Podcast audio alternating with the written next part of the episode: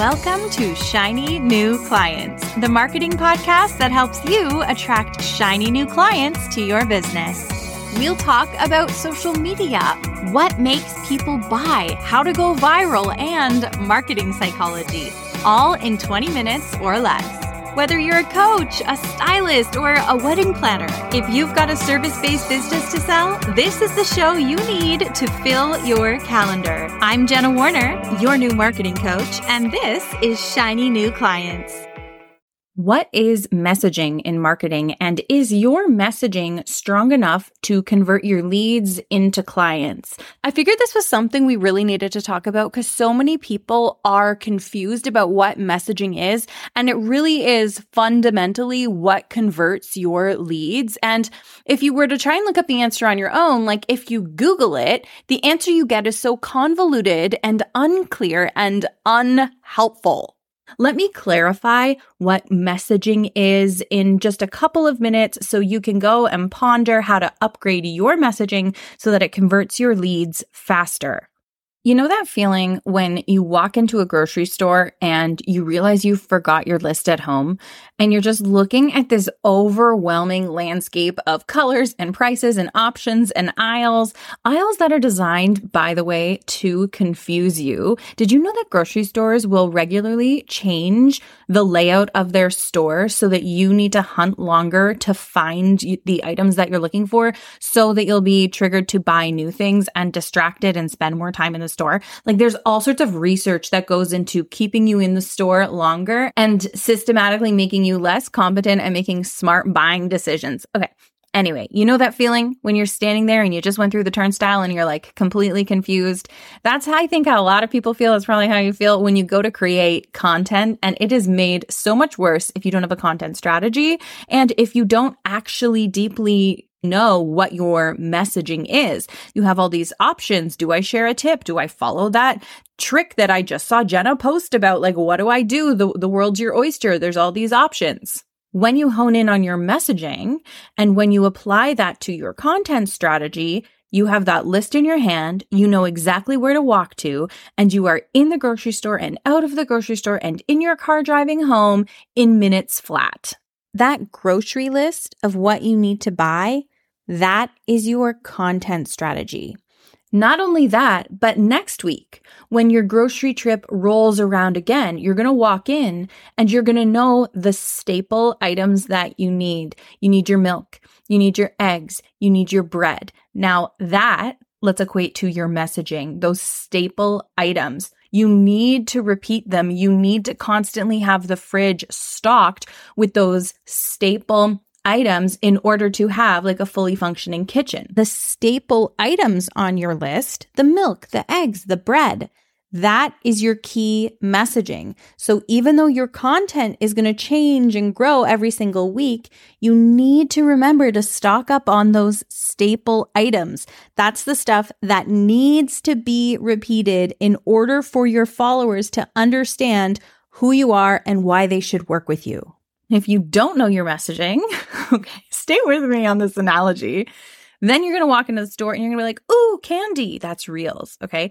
"Ooh, cookies." That's um, you know, creating an Instagram story where you don't actually really know what you're saying, you're just popping on because you feel like you're supposed to. That's all of these distractions and then you leave the store without the eggs. You're going to have shiny new object syndrome. You're going to be bouncing around. You're going to be doing things just for the heck of it. And your audience is going to lose sight of your key messaging. And your key messaging is the thing that converts them the most. Your key messaging is things like who you are and why you do what you do. Like go and look at your social media right now and think about when was the last time you actually introduced yourself to all your followers? Is it even clear who you are? Who do you serve? Your ideal audience, you should be describing that person constantly, shouting in your content, this is the person that I serve. You need to be repeating it over and over again so that your followers are well aware of the exact target audience you serve and the problem you solve and the values you approach it with. That's all part of your key messaging. What does your ideal client want? Where are they standing right now that sucks? And can you resonate with them? Can you say, Hey, I see where you're standing. I see that it sucks. And I do have a solution over here in my back pocket when you're ready. That's all part of your messaging too. Why should your ideal client choose you over your competitor? That's really important. And like for the record, I don't really believe in competitors, but you know what I mean. What's your industry differentiator? What makes you different than the next person who sells the same thing as you? All of that goes into your messaging. So for instance, and so now I know I've thrown all this at you and you're like, oh, how am I supposed to put all that into a reel? How am I supposed to put all that into a post? Well, for instance, when small business owners sign on with my social media management agency, we send them a huge onboarding form that asks all these questions, like all these questions I just listed to you. We ask these questions. We go really, really deep.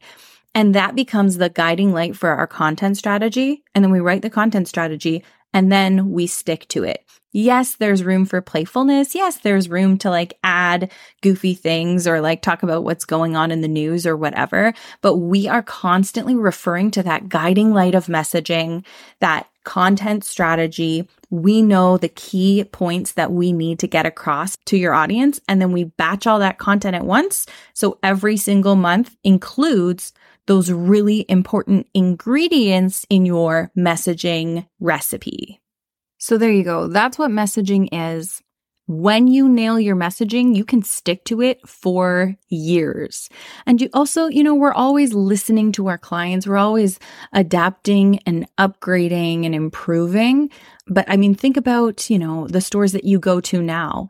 For the most part, they nail their messaging and then it stays the same right? Because it works, because it converts, because when you can really hone in on your messaging on who your client is and how you make their life better and why they should choose you, you can just blast that out on repeat. And suddenly your emails and your posts and everything you write is aligned and you start bumping into people and they know exactly what you do. And then you can increase eh, referrals because your audience who's watching your content, who isn't your ideal client, knows exactly who to send to you because you've been so freaking clear about it. Pretty incredible, right?